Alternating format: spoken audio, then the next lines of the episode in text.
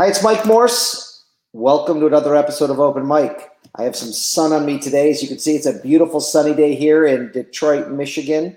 We are talking today to somebody in Phoenix, Arizona, at the Arizona State University. You all know that I went to University of Arizona, so there's some rivalry going on here. Dr. Jon Gould is the professor and director of the School of Criminology and Criminal Justice at Arizona State University. He's an author. He's done lots of cool things um, trying to help this country with wrongful convictions and exonerations. And I thought he would be a perfect person to continue the discussion as to what is going on here in America and how do we fix our broken criminal justice system. So let's bring on Jon to tell us about all of this stuff. You never know who you're going to see, Be one guy one on one my whole career. what you're going to hear, Got a lot of desperate people in the city. or what they've got to say. when you can take people inside of a crime. That's what you're going to hear on my podcast, Open Mic. Find it where you find your podcasts. Good morning. How are you? Hi, Jon, in your Harvard sweatshirt. Well, we got to get the law school and got to get the alma mater in there a little bit. So you went to you went to University of Michigan undergrad, Harvard Law School, and you went you got you got uh, you got a master's from Harvard and uh, and something at University of Chicago. I mean, PhD, and I can still walk and chew gum at the same time. I mean what an impressive uh, resume. You might be the smartest guy I've had on the show yet, I see my mother's press release got to you. Except for the ASU part. I mean, no, just kidding. Uh, ASU is a great, great university. You didn't actually go to school there; you work there now. Right. I've been at the, uh, the Arizona State University since January. And where were you before that? I was at American University for a decade before that. I was at George Mason University for about a decade before that. And in the midst of all of that, I've gone in and out of the National Institute of Justice and the U.S. Department of Justice. Wow.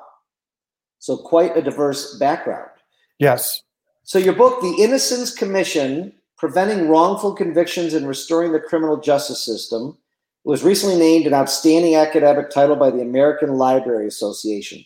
So tell us why you wrote this book and what you discovered along this journey. The book is actually a compilation of something that we did in the late uh, first decade of the 21st century. So in Virginia, we had had a number of uh, Virginia, which is where I was living at the time. We had had a number of exonerations of defendants who had been convicted and were factually innocent. Indeed, people may know about one of the cases of uh, Earl Washington Jr., who was on death row and came within days of being executed before he was finally exonerated.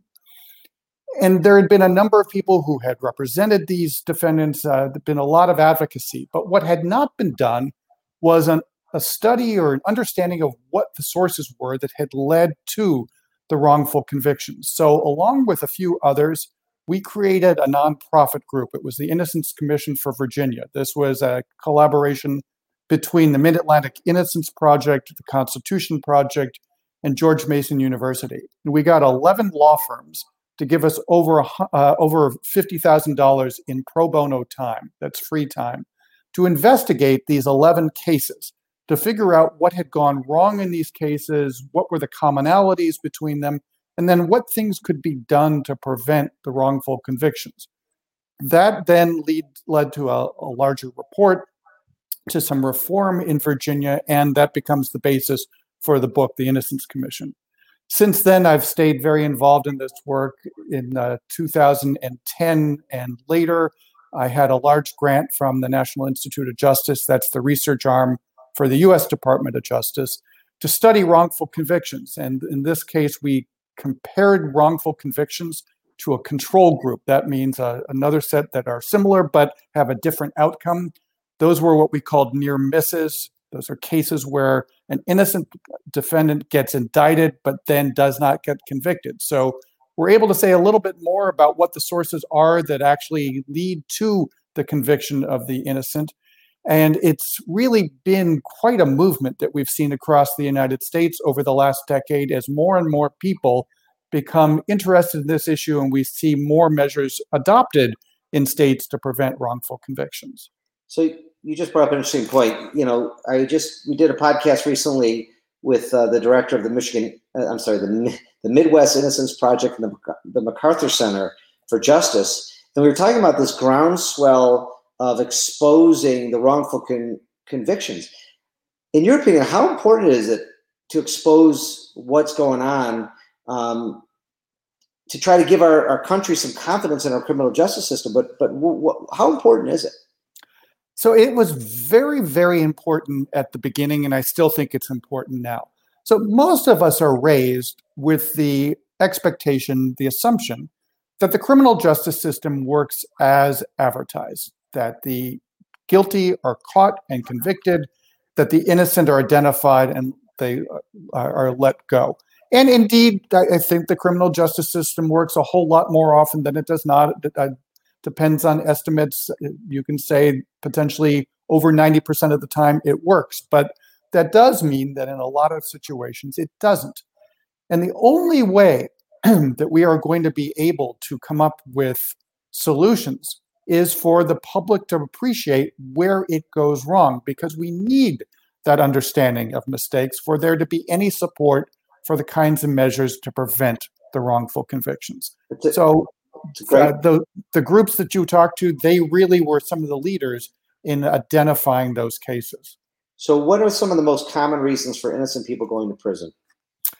So, some of the most common reasons are eyewitness identification errors. These are situations in which someone thinks that they saw a defendant, and, and most of the times these are honest mistakes. These are people who th- are fairly certain that when they're pointing the finger at a suspect that that's the right guy, and in fact they're wrong, and they're wrong for a number of psychological um, uh, bases that have any of us in certain circumstances just not appreciating exactly what we're saying or seeing and making mistakes in the identification. That is that's a commonality. Uh, another common factor is poor defense lawyering. That is unfortunately the scourge of our criminal justice system, where defendants simply do not get the kind of representation that they ought to. In our study, the one that we did, one of the things that we found was actually cases that didn't have um, didn't have very strong evidence from the prosecution led to wrongful convictions. Now that one kind of is um, counterintuitive because you would think, well, if there's not really strong evidence, that would be identified early and as a result would be thrown out of the system. And what we found instead is what happens is that these cases languish on prosecutors' desks as they wait for more evidence to come in. And at the end, they the, the prosecutors do is they just take it to a grand jury. The grand jury in, ends up indicting, and once the case gets into court, juries are much more likely to believe that the defendant is there because he's guilty. Sometimes defendants actually plead guilty to cases where they didn't do it. Other times, juries will convict. Um, these are some of the the, the pre- predominant reasons we've seen. Others have seen issues of false confessions, of misconduct by police and prosecutors, uh, problems with forensic testing and forensic evidence. There are multiple problems here that lead the innocent to be convicted. Are you seeing now that these are these have been identified? I've read several studies listing the the three or four you know, the bad identification, the jailhouse snitches, the prosecutorial misconduct, and on and on. And these have now been known for I mean, it feels like almost a decade now that there's been, you know, you mentioned that, you know, are you seeing it get better? Do you think it's getting better? So here's the hard thing to say. We don't really know. Here's one area where I am positive things have gotten better. So one of the things that was identified very early in the study of wrongful convictions convictions is problems with biological evidence. So back before we had DNA, people would use um, fingerprint analysis that was sometimes faulty. They would use um, blood testing that wasn't DNA, other sorts of biological evidence that just isn't as strong, hair comparison analysis, for example.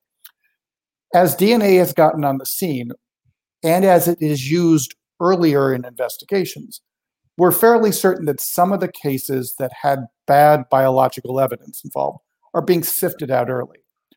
But as a result, some of the other insidious problems are still there and we're not as able to identify them. And what makes this even more troubling is in most of the cases, at least that I studied, this isn't in, this is not intentional error.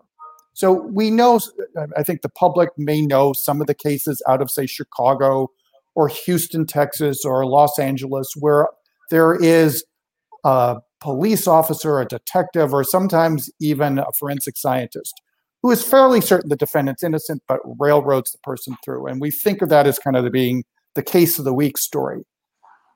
That's not the vast majority of these cases. Most of the time, it is people of goodwill making understandable mistakes. And because these are understandable mistakes, because uh, this is tunnel vision, where someone just gets attached to a case and, it, and they continue it through, these are much, much harder to root out and they are much, much harder to prevent. Interesting. So that's so this is a different tack than I you know, we've done probably 10 episodes um, on on wrongful convictions, and it seems like the ones that we dive deep into, it's intentional.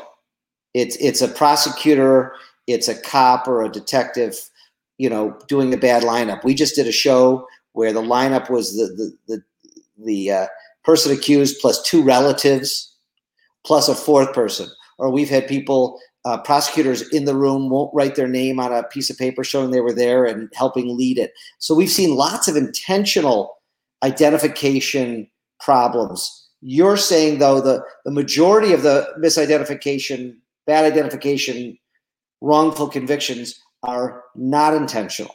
Exactly. And, and let, us think about why it is that the other ones get attention. They're great drama. They're, they make terrific movies, and they happen to be true. Eh, and we have a good guy and a bad guy. But let me give you an example of one of these cases that I'm talking about where it's not intentional misbehavior.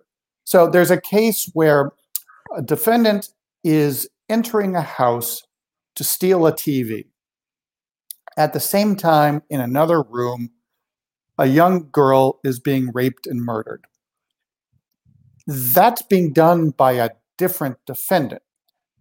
There is an eyewitness who sees the guy, uh, the, the guy who's innocent of the rape and murder, leave the house and identifies him being there at a particular time. And in fact, his fingerprints are found in the house. And the police, understandably, start to focus on him as not only being the guy who is responsible for the theft of the television, but also the rape and murder of the girl in the other room. He is not tied to the rape and murder by biological evidence, but the investigators, because of tunnel vision, get attached to the idea that he must be the guy because he was seen by an eyewitness leaving the house and there's fingerprint evidence that he was there. So I think any of us would look at that case and immediately begin to think of him as the suspect. Once you start getting attached to someone as a suspect, it gets harder and harder to disabuse yourself of that conclusion as additional evidence comes forward that challenges that.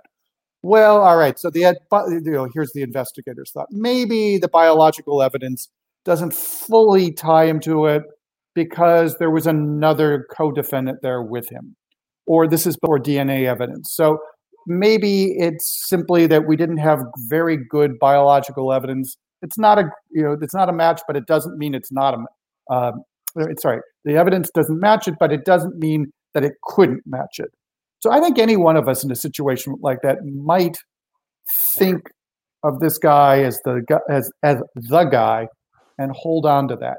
So those are the kinds of things we see where tunnel vision occurs or there's another case that I can think out of Virginia where uh, an older woman is sitting at a window looking down at a street light as a guy walks past and identifies a, a suspect as the defendant. Turns out it's not the guy. She's not trying to misidentify him. She's just has a really bad angle on him at night. And police take her uh, identification and run with it. So it's cases like that that are much, much more common in the wrongful conviction world than the intentional uh, railroading of the innocent defendant. You're so, so okay. I get it, and and you're right, and that just takes good lawyering and good defense attorneys to prove that it was a misidentification. I think, but I think, and, and I'm glad you know we're talking about this, Professor, because um, it's a good point You know, there there's what percent? I mean, the the I'd say the va- based on what you're telling me, the vast majority is probably non-intentional bad misidentification. Well, it's not just misidentification. It's a, and it's a number of other things, including um, the false confessions, uh, bad forensic testing. I was just focusing on the one. Okay, so yes, but but the, here's the thing. You know, you you immediately went to bad lawyering. Absolutely bad lawyering in a number of these. But really, the people who can stop that rush to the indictment and uh, continue to take it to trial are police and prosecutors. And one of the things that we have been pushing for for years is training police and prosecutors in how this process of tunnel vision occurs and having a devil's advocate there in prosecutors' offices. Indeed, having much more seasoned prosecutors as the ones who make the charging decisions, because we, what we've seen is they are much more likely to be able to sift out the good cases from the bad cases. I'm not saying police and prosecutors are the bad guys here. What I am saying is that they are just like the rest of us, susceptible to a number of the problems that lead cases to go from the wrongful identification to the prosecution. And they're the ones who have the first opportunity to stop that route. Good point. So what? So let's talk about the near miss study. It was a three-year study uh, that identified ten statistically significant factors that distinguish a wrongful conviction from a near miss. You already defined what a near miss is. Um, and I'll just I'm going to say it again, and I have it written here. It's a near miss is, is a case in which an innocent defendant was acquitted or had charges dismissed before trial. Um, so tell me what it's it's a confusing concept a little bit. Tell me about the highlights of the study and and, and why was it you know what were the important findings? So here's the idea. Um, let's just think of, um, I'll give you an analogy out of cancer research. So, if we are only looking at people who have cancer and we're asking what things do they have in common, what we have then is something called a correlate. All right, so maybe people smoked, or they ate fatty foods, or maybe they all traveled to South Carolina those are all what we would call correlates. We don't know that they're causes until we can separate out the people who have cancer from the people who don't have cancer. And we can see what's specific to people in one set versus the other. The same thing is true when we think about wrongful convictions. Most of the research that had been done up until we did this study only looked at the wrongful conviction cases. And we say, oh, well, in a lot of these cases, there was eyewitness there were problems with false confessions. There were problems with eyewitness identifications. There were problems with bad lawyering. And the mistake i think is to look at that and say oh those are causes. Those are correlates. Why are they correlates? Because some of those factors are found in cases that are not wrongful convictions. Anyone who has practiced criminal law knows that there is unfortunately under resourced and thus overloaded defense lawyers representing most of the indigent. Now, is that a cause of wrongful conviction, or is that a correlate because people on whether they're innocent or not face that same problem? So, what we were trying to do was separate out the wrongful convictions from other cases where someone's innocent. Another way to think about this is we were comparing cases in which the system gets it wrong versus cases where the system gets it right. What does it mean for us, for the system to get it right? It means that somewhere between arrest and indictment and conviction, the innocent are identified and they are not convicted. Now, could someone have looked at this earlier in the process, like between people are arrested and indicted? Sure. But our point, our cut point was the innocent come in, they get indicted, but then they get identified and off they go out of the system versus the innocent come in, they get indicted and they get convicted. So what we found, we, you and I have already talked about a number of these things that we've identified. Problems with eyewitness identification, with poor lawyering, with um, uh, uh, snitches, with uh, bad forensic evidence, uh, with weak facts the prosecution has. But I think one of the most interesting things that we found was that the things that get you into the system that don't necessarily um, get you convicted are the false confessions. And false confessions have been usually associated with wrongful convictions. And what our study is saying is that's one of the things that gets you into the system, but a false confession isn't necessarily one of the things that leads to the wrongful conviction. I don't understand that last point. Okay, so that, that's so, confusing me. So I'm, I'm thinking like of the Davontae Sanford case. Are you familiar with that case? It's a pretty famous case out of Michigan. 14 year old boy wrongfully confessed because the prosecutors and the police were going to say we're going to charge your mom with something. Blah blah blah. I don't get how that. I'm confused with what. All right, so so a false confession. Someone says, "Hey, I did it," and, and of course, it never comes out that way. But someone who says, "I did it," well, of course, that person's going to get arrested and they're going to get indicted for the crime. So now the question becomes does that lead to the wrongful conviction, or does something else happen between the indictment and the point where they would be convicted so that they get pushed out of the system where the where the mistake gets identified now there are going to be certain cases where they end up getting convicted but what our study is showing is that more often than not when there is the false confession, someone is able to figure out that that actually isn't what happened, and those cases get weeded out of the system. That's an, I guess that's the way to think about it. A false conviction, so excuse me, a false confession gets you arrested and indicted, but it does not necessarily lead on its own to the wrongful conviction because oftentimes those can be weeded out. Do they still end up getting convicted? Absolutely. But what our study is showing when you compare the near misses to the wrongful convictions is the false confession cases can be a the problem can be identified sometime between indictment and trial such that these people can be weeded out of the system. Fascinating. So tell me what's the second what's the second biggest point you took out of your study? Second biggest point is that these are a um, these are a combination of errors. It's almost like a perfect storm. It's almost uh, always some combination of these. So, for example, what we found is most often it's tunnel vision, it's poor defense lawyering, and then it's these weak facts.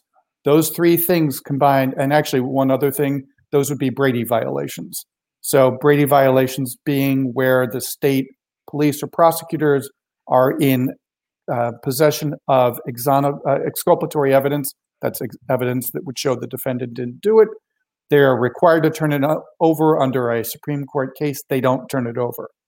So it's that perfect storm of Brady evidence that's not turned over, exculpatory evidence that's not turned over, poor defense lawyering, weak prosecution facts. And if you think about it, they all kind of make sense. So these there aren't a whole lot of other facts.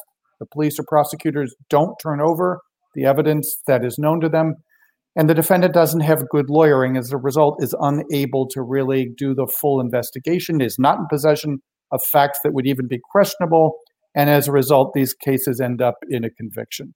But apart from that, it's really the combination of all of these factors. It's not simply, oh, all we got to do is solve false confessions. No, it's the combination of these things together. And so um, I get asked oftentimes by reporters, well, what's the answer here? What what things should we be doing? And I always have to give this completely unsatisfying answer, and that is it depends. It depends. Are we more interested in preventing the innocent from being arrested and indicted, or are we more interested in preventing the innocent once they're indicted from getting convicted? Because it's these multiple factors that work in concert. So, really, those seven to 10 factors that we identify in our study, they all require attention, not simply one of them. You know, I, am I'm, I'm not. I guess I'm not surprised. You know, I mean, by your by the findings, um, the, the the cases that we've gone through, most wrongful convictions have a multitude of the of the things going on. You know, I'm, I'm, I'm looking I'm looking for your list here, but you know, the ones that I it's shocking. I mean, I just watched Just Mercy with my daughter. Have you seen that movie yet? Yes, I have. Fabulous movie, right? Mm-hmm. They had bad identif- They had a bad lineup. They had a bad jailhouse snitch. They had forced confessions. They had faulty science. They had bad prosecutors, bad cops, bad judges. I mean, they had it all. And the cases that I'm looking at have it all too. I mean, and I can't believe how many jailhouse snitches there are out there. I mean, I didn't, you know, I'm a, I've been a lawyer 28 years. I, I didn't know that that was a like like these people are making a a, a career out of this. Um, the bad policing, the, the judges and the prosecutors being in cahoots, not testing the right DNA or you know ignoring DNA. It's, I mean, it's after a while, after looking at so many of these cases, it's like, oh, of course, of course there is, of course there is. This isn't a rare. These aren't rare things. They're they're really not. So you know, we're right now in this presidential election. What are we fighting over? About one percent, two percent of the vote, maybe three percent. We know that these cases happen at the very least uh, one and a half percent of the time. They may happen a whole lot more, and indeed, we really don't know how often that they happen. They may happen upwards of seven percent of the time. So that's not an absolutely blue moon situation. That's thousands of innocent defendants each year who can be convicted. And I would say also for those who say, well, look, okay, so 95% of the time the system works. Why are we focusing on all of these problems? Why all this attention? And I would say, you know, we can talk about know, putting innocent people behind bars. We can talk also about tax dollars that get wasted on these cases. But apart from all of that, how many of us are opposed to professionalizing the criminal justice system, even if it doesn't lead to wrongful convictions. Really, should we not be concerned about people making wrongful identifications? Should we not be concerned about false confessions? Should we not be concerned about tunnel vision? Of course we should, because what we seek is a professional criminal justice system. I think we all want that. We all want an efficient, effective, and fair criminal justice system. And that's why we ought to be focusing attention on these problems.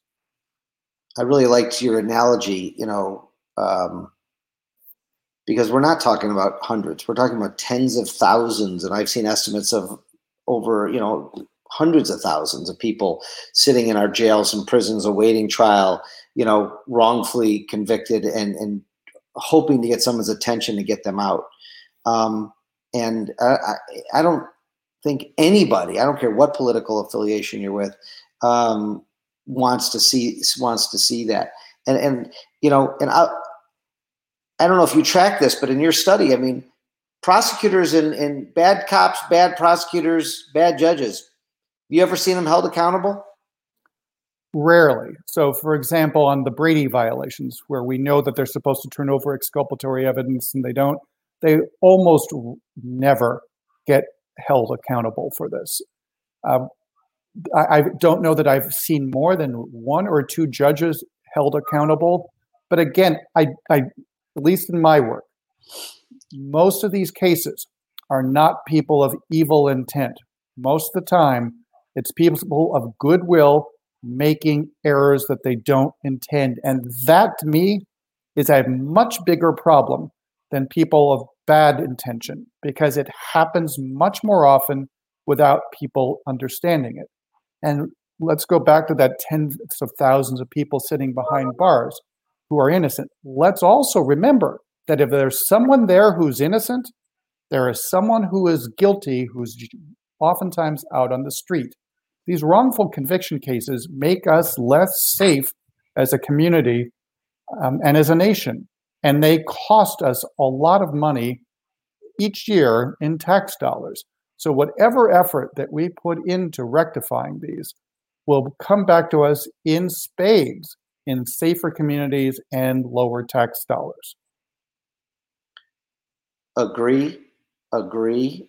Violent agreement. We need to fix this problem. We need to keep talking. We need to have these conversations. So tell me what you're teaching at ASU. I mean, is this the type of stuff you're talking about at ASU? What are, what are the classes you're teaching there right now? Well, so I'm the director of a school, which means uh, I don't teach that much anymore. But when I do, actually, I teach the introductory criminal justice class.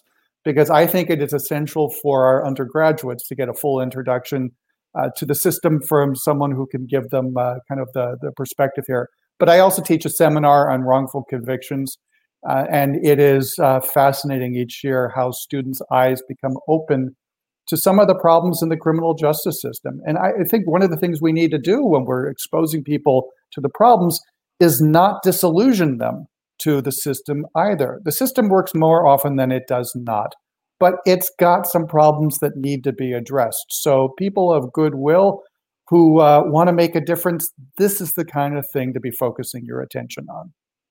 You know, I'm struggling to formulate this question because you brought up, you know, you really did, Dr. Gould, bring up a really interesting point today because all the cases that I have on the show and all the talks I have, there's it's they're all rampant with intentional wrongful conduct from the police, detective, prosecutors. You know what I'm saying? The, the mm-hmm. whole thing. That's what I'm getting. That's what gets to my desk. That's what gets to our podcast. But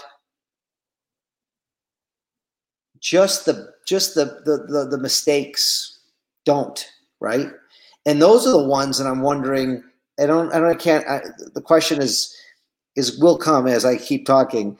Um, but you know, it's the the mistakes, the the the non-intentional mistakes that are those the people. I mean, are those the people still sitting in prison? Are those the people not being able to get attention from a media outlet or an innocence clinic to free them or help free them?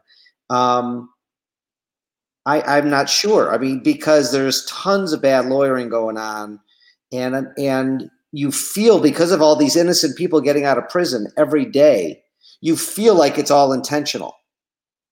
So, but you're saying that that is probably a very low percentage. So we don't know exactly what percentage it is, but I think the intentional ones are not the majority of these cases. They are, as you say, they're the ones that get the attention. Because look, if I tell you the story of Earl Washington Jr., where you're dealing with a defendant of low IQ and a sheriff's deputy who's fairly certain that the guy didn't do it, uh, is interrogating him and asking him to describe what was being worn by the defendant by himself when he did the crime, and they hold up the uh, the shirt that belonged to someone else in front of him, and he's able to describe it. That's much more exciting a case to talk about than if I give you that case of the other person out of Virginia where the woman is upstairs looking down at a street light uh, uh, to a guy under a street light and just makes a bad call that's not as exciting. It's not as i mean let's let's use the word that uh, gets used uh, in the, the descriptions of these cases. It's not sexy. It doesn't bring eyeballs. So that's why i think we spend more time on the intentional ones. But the intentional ones are also what brought the Innocence Projects to the, the table and got them uh, to find these cases of wrongful conviction.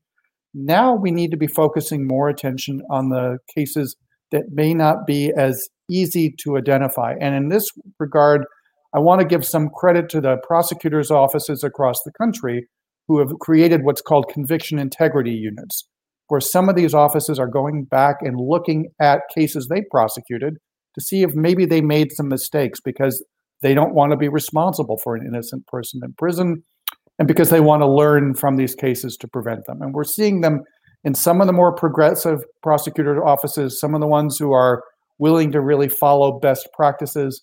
And so I think they deserve a shout out for the recognition that there are problems and for their willingness to go look at these cases. Fascinating. Um, really good stuff uh, Dr. Gould, if you know in your seminar, you know the the the four people that I've interviewed, the four exonerees, as bitter as they could be, as hateful as they could be, these are just such beautiful people who want to share their story, who are grateful that some that they got a second chance. So if you ever need people to speak to your class, please reach out to me. It is impactful. I've, I've made my kids meet uh, watch these episodes and it, just to know what's going on in this world, it's it's important. And I commend you for doing these seminars. And and uh, so if you need any help, please reach out. Thank you. Uh, we, we have uh, a number of those exonerees in Arizona who are oftentimes uh, grateful and uh, willing to, to talk. And, and you you know you know you noted something that uh, I find so fascinating. If you know, if you were in prison for 25 years for something you didn't do, would you come out um, uh, not angry? I don't think I would. I think right. I'd come out pissed as hell. Right. And I, I I am just astounded by the sense of graciousness and humanity that many of the exonerees have, which I know I would not have myself. Absolutely not. Um, I mean, you, you know, just the thought of it is just horrific, and uh, um, I, I just I love I love digging in. I love that that people are getting relief, and that people have to understand that if you witness something, you know, you may not have witnessed what you witnessed, or if you're on a jury, uh, you might not be hearing the whole story, so be skeptical, and on and on and on. So we just got to keep telling these stories and educating our our youth and, and everybody else in between. I agree with you, and I commend you for the work you're doing here. So thanks for shining a light on these cases. It's our pleasure, Dr. Gould. Thanks for being with us. Enjoy Phoenix. Enjoy the weather out there. And uh, thank you. Uh, and when you come out to uh, Tucson, make a stop in, in Phoenix. We'll show you around. Oh, I'd love it. I'd love it. I'm going to take you up on it. All right. Thanks again for having me. Have a good day.